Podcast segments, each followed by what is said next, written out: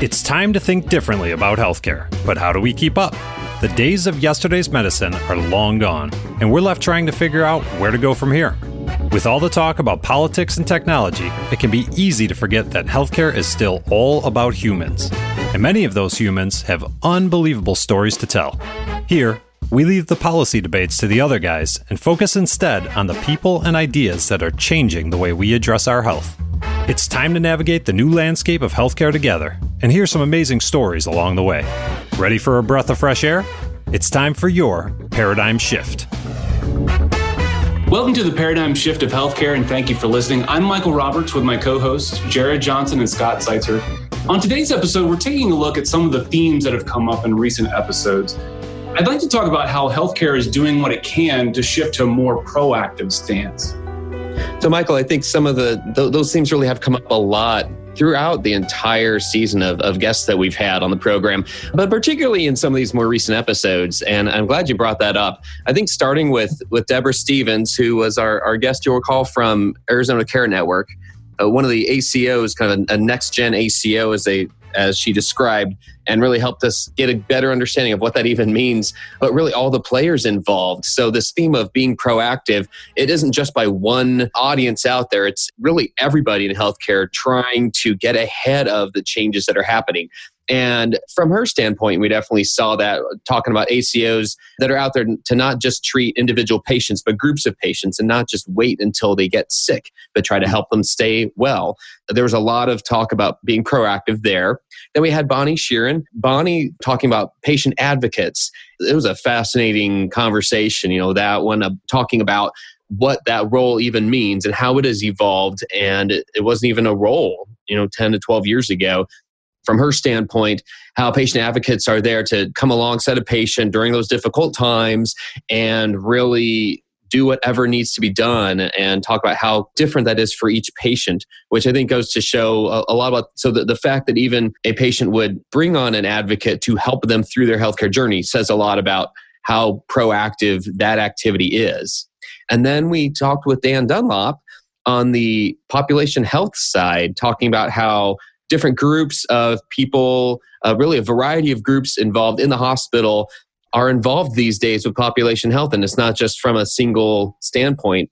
In his case, there was a lot that marketing was doing to get really useful health content out there into the world to trying to connect that with their target communities to keep people well, keep them healthy, which benefits the hospital when it's done right. And so, yeah, there was definitely a theme of proactivity throughout all those. And I think the, the interesting thing was how they were all kind of coming from different angles. I agree with you. I mean, ultimately, it's about, again, this changing paradigm that we, we keep looking at where, hey, in this particular case, we all need to work together. We all need to listen to each other so that we can do better for the patient. And ultimately, and this was the interesting part, it's actually more profitable in the end. And when you look at these three different things, so Bonnie being a patient advocate from the ground up, hey, I'm going to walk in with the patient and I'm going to help the patient kind of through this maze that is healthcare, especially when it's more complex procedures or a loved one who's far away. It could be something fairly simple, but the loved one's far away and it's just too much information. And to your point, Jared, it was, hey man, 10, 15 years ago, this person didn't exist. So I found it funny when she walked in the room. At times, it was like, "Who are you?" Mm. You know. And at first, it right the Michael the uh, the nurse or the doctor would be like a little combative. You know, like, yeah. "Who are you?" Right. You know. And then it was like, "Wow, you know, you're helping me.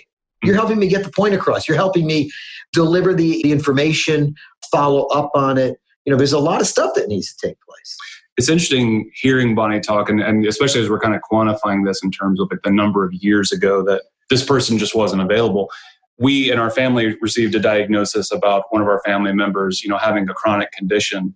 And there was just this huge disconnect between the news that we got and knowing what the heck to do with right. the next step, you know. And so there's so much of like where I've talked with Bonnie and, you know, gone back and forth with her. And it's just like, I wish so much that I had known that this person existed, but they may not have even existed in our market at the time when we found out about it. And so yeah, like these things are changing rapidly. So, so fast. They really are. And then, you know, you move along. So, so here's this thing coming from the ground up.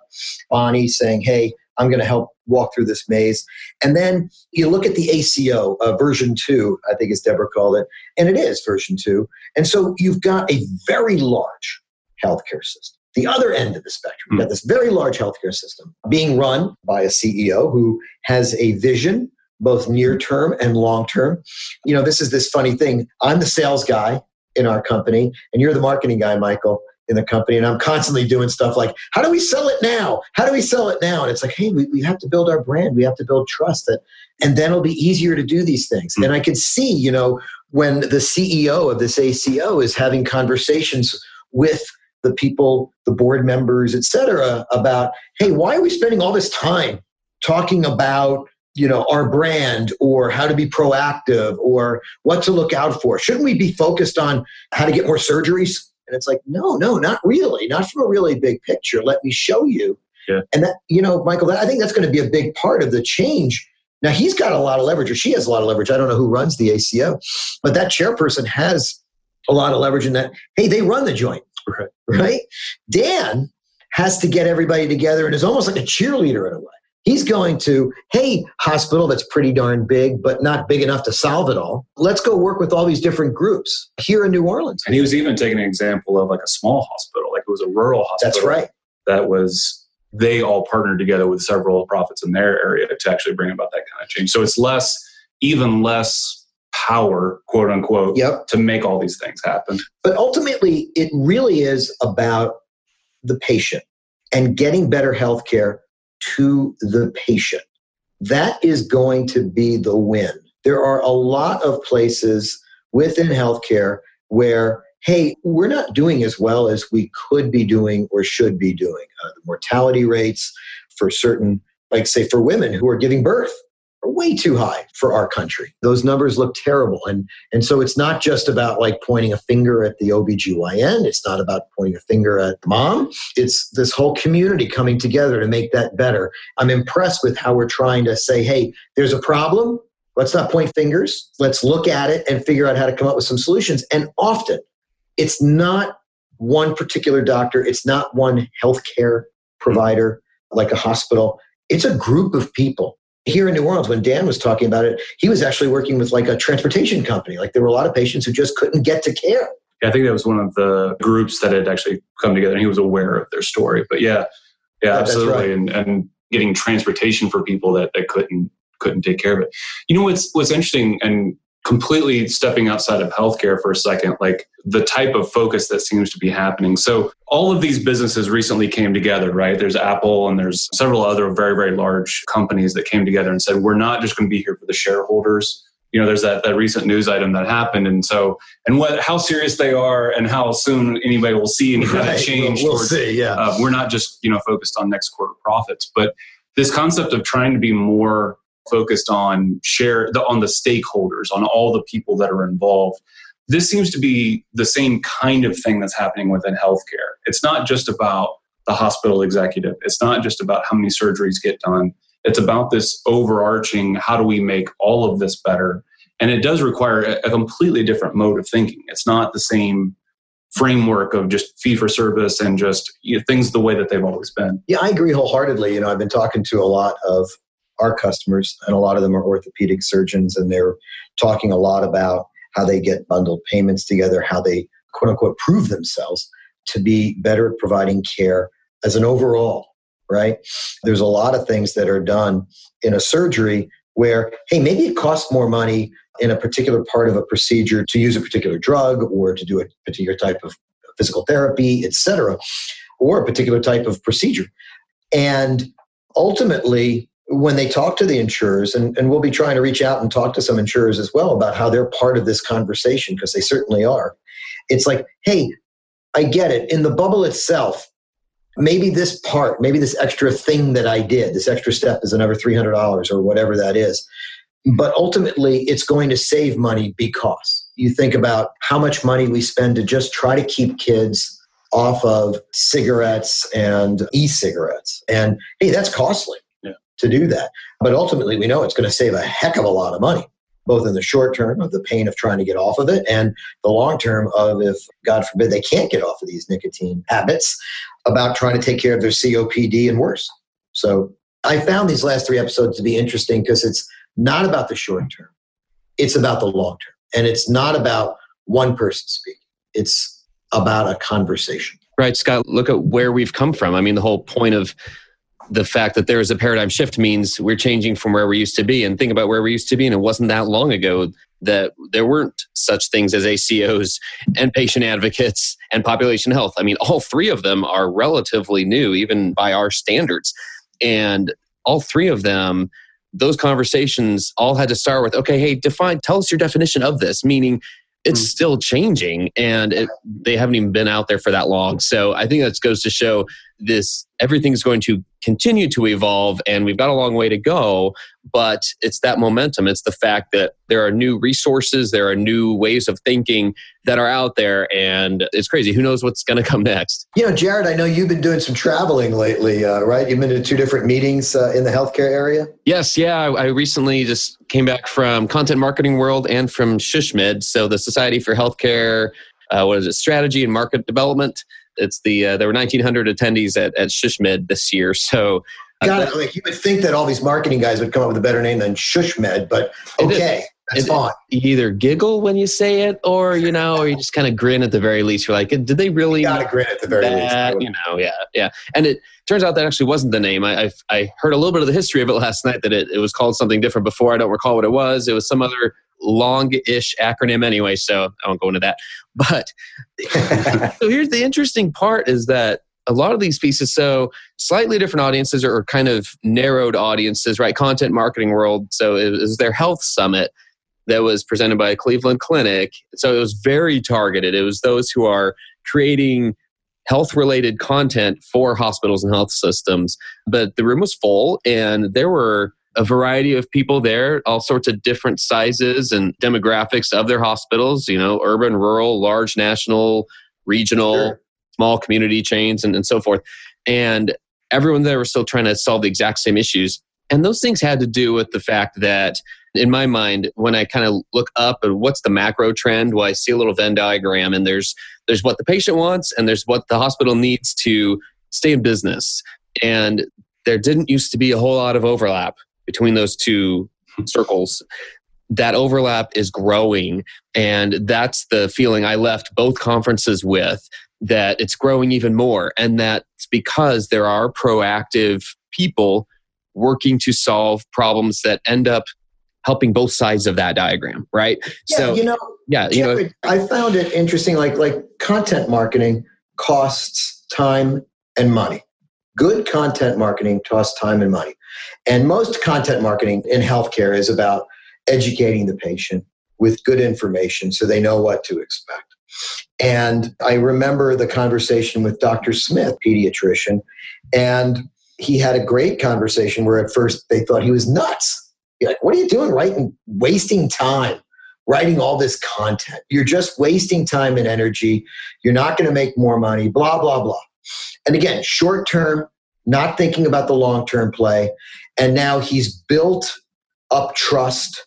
He's built a system that actually works and is proven to save money and provide better care. So the guy went from being kind of a pain, I'm sure, to being like a leader, right? And there's that Venn diagram coming together and overlapping, right? It's like I remember talking to one of my customers about this conversation with Dr. Smith.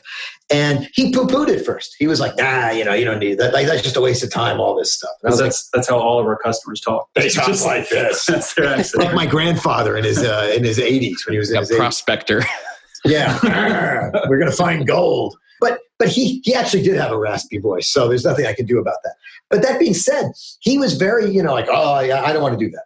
I kind of walked him through it. I said, well, let me explain how this could potentially work.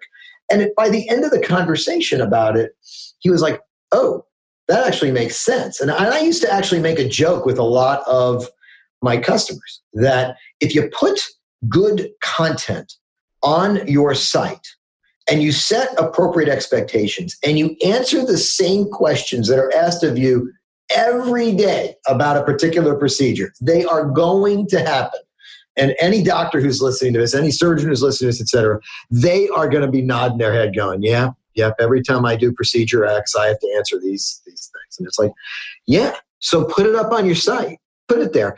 And whoever you come home to that night will hug you because you're home that much sooner.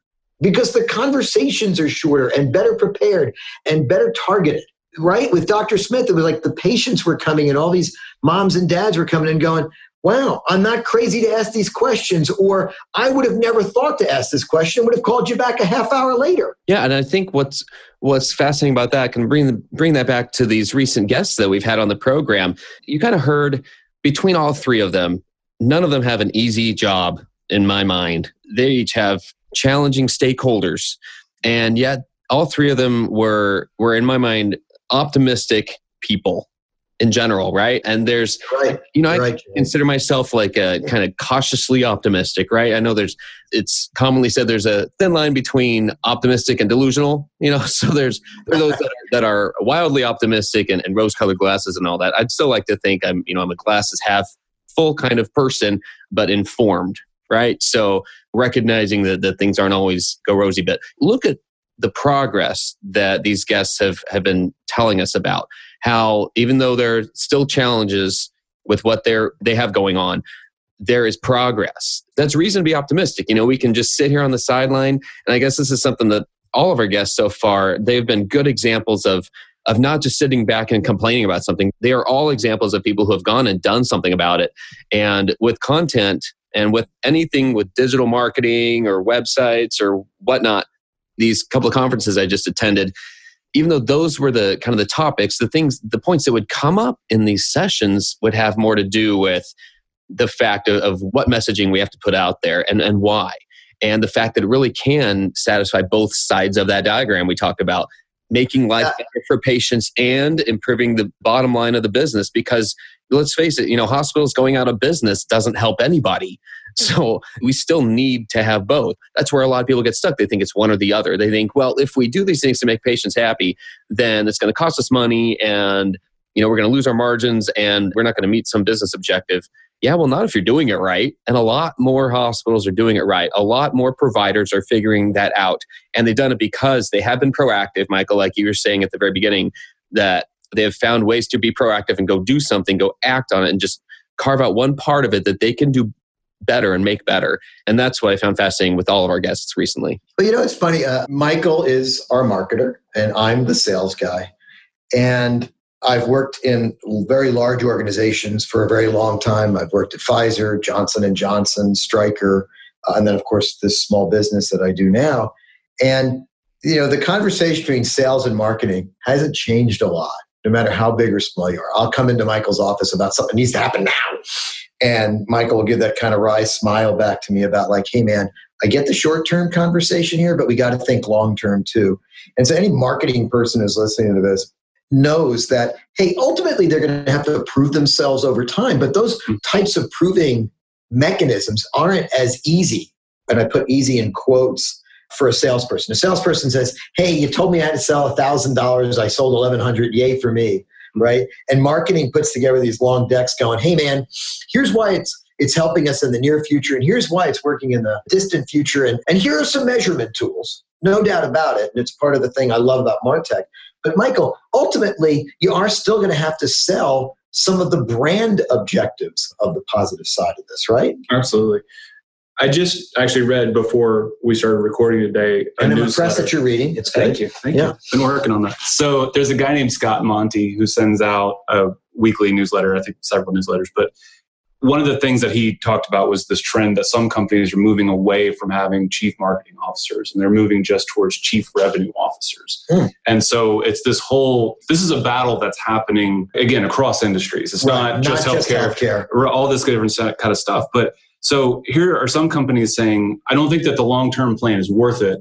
Let's just focus on show me the money, show me exactly what transactions we can prove, exactly how we can line this all up. And there are, you know, things like doing a podcast, things like doing, you know, these kind of bigger branding efforts that we're doing. That, right, that's, sure. that's why we're here, you know, as part of it.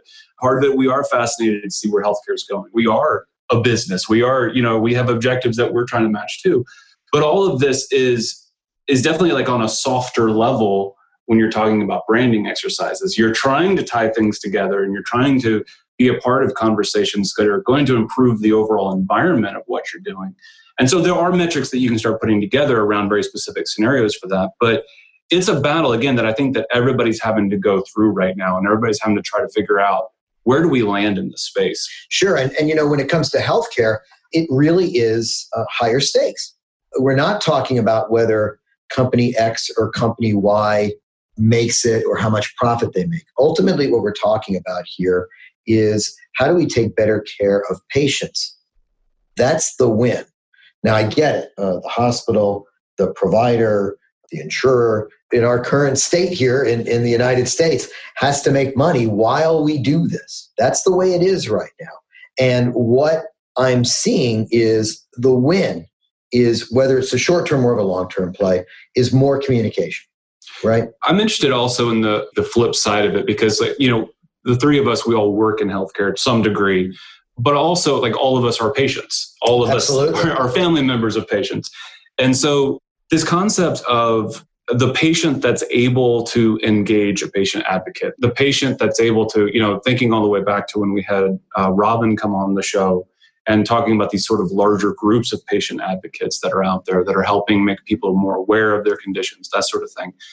There's a sort of level of communication where we're all trying to become more proactive patients as well. We're trying to do what we can, and, and we need to be. So, uh, and we need to be. So, I've got a family member, an elderly family member, that is not capable of managing this information on her own. Yeah, yeah. And so, it's that side of things where I'm very encouraged to see that we're coming at that problem in a number of ways because whether it's because of age, whether it's because of just the ability to comprehend the materials, even if we do write for you know an easier audience even if sure. we do make it simpler it's still a very complicated decision and then there may just be people that we can't reach with good communication tools they don't have access to internet as easily they don't have sure. access to maybe they're not coming across the commercial that the drug company put on tv or or whatever that messaging is that's trying to be more that's a very valid point you know you know first of all so bonnie uh, sharon who the patient advocacy who's private, will we start to see this because it is so helpful, where they're actually hired by the complex medical systems to say, hey, it's actually smarter mm-hmm. to have somebody hold your hand as you walk in the door to this large hospital. When I came back from the that day, I came home and I said, you know, your mom and my mom both are stubborn in their own ways you know because as, as you get older and i am getting older i'm get i'm becoming more stubborn and i know my parents are more stubborn uh, I remember having a conversation. It was a simple problem um, where somebody might have had gout. And I'm remote and I'm asking questions, and they're getting very combative like i do not drink too much wine i'm like i don't didn't say that you did drink too much wine i'm just wondering whether or not you have gout well i don't think that it is it's like well why don't we go see someone and you can take tests and and i said we have to hire somebody mm-hmm. because I love my parents. And by the way, they didn't have gout and they were correct. But I was just asking questions. And wouldn't it be great to just have good information? And how do we empower people? So here are these generations that, you know, there's a generational thing happening where certain levels of acceptance, you know, mm-hmm. are, are here. To your point about the demographics, Ira Kirschenbaum, an orthopedic surgeon in the poorest congressional district in the United States, the conversations that he has and has to have and what he needs to do to provide excellent orthopedic care is very different than somebody at a suburb in Cleveland for the Cleveland Clinic, right. uh, say in Beachwood, which is a very nice suburb of uh, Cleveland. I know that because my wife is from Cleveland and her family's from Cleveland. It's beautiful out there. The Cleveland Clinic is great, but that's a different conversation occurring in Beachwood, Ohio, versus what's happening in New York City. You're right about those demographics changing. And that's what I found interesting about Dan and how he's getting different groups together. You know, like, so in a very rural community, it's like, well, how are you going to get the word out over thousands and thousands of miles? Right. And it's going to take more people communicating more people talking to each other, and more people thinking long term. I'll say it over and over. You got to think more long term and short term. And that's coming from Scott Zeitzer, a salesperson who only was, you know, coming into your office going, How do we get more sales tomorrow? And you'd be like, You got to calm down, man. Right? Absolutely. Activate it now. Activate, yes. That is Michael's thing, that I am the activator There's no doubt about it. I get that a lot, Jared. I get bothered a lot about wanting to fix it now. Hard to imagine, but I, I think I could picture that. Guys, we've covered a lot in today's episode. Thank you so much. I really am, through all of these conversations that we're having, very encouraged by the direction. I, I think that there are there's definitely challenges that we're facing. There's definitely a lot of, I think, new things that we're highlighting that that have to be resolved. There are new challenges that that have to be solved in order for all of these mark all of these models to kind of come to fruition. But people are solving them. It is happening in different pockets in different ways. You know, there's only I can't remember the number of the number of ACOs that are out there that are kind of on this newer model. It was a relatively small number. So this isn't everywhere. There isn't one solution that I think is going to fit for every single market or anything like that. And I think that that's a lot of opportunity for that. I don't oh, think there's like any, you know, inevitable model that we're just all going to have to submit to, you know. But I think that there's a lot of different possibilities that are out there in the current paradigm. You know, throw that word around a little bit. Within the way that healthcare is set up right now, there are tons of opportunities. People are doing things right now. That's really exciting. I, I think I, I agree for everybody to see. So, guys, thank you so much, and uh, thank you again for listening. Thanks again for tuning in to the Paradigm Shift of Healthcare. This program is brought to you by P3 Inbound, marketing for ortho, spine, and neural practices. Subscribe on iTunes, Google Play, or anywhere you listen to podcasts.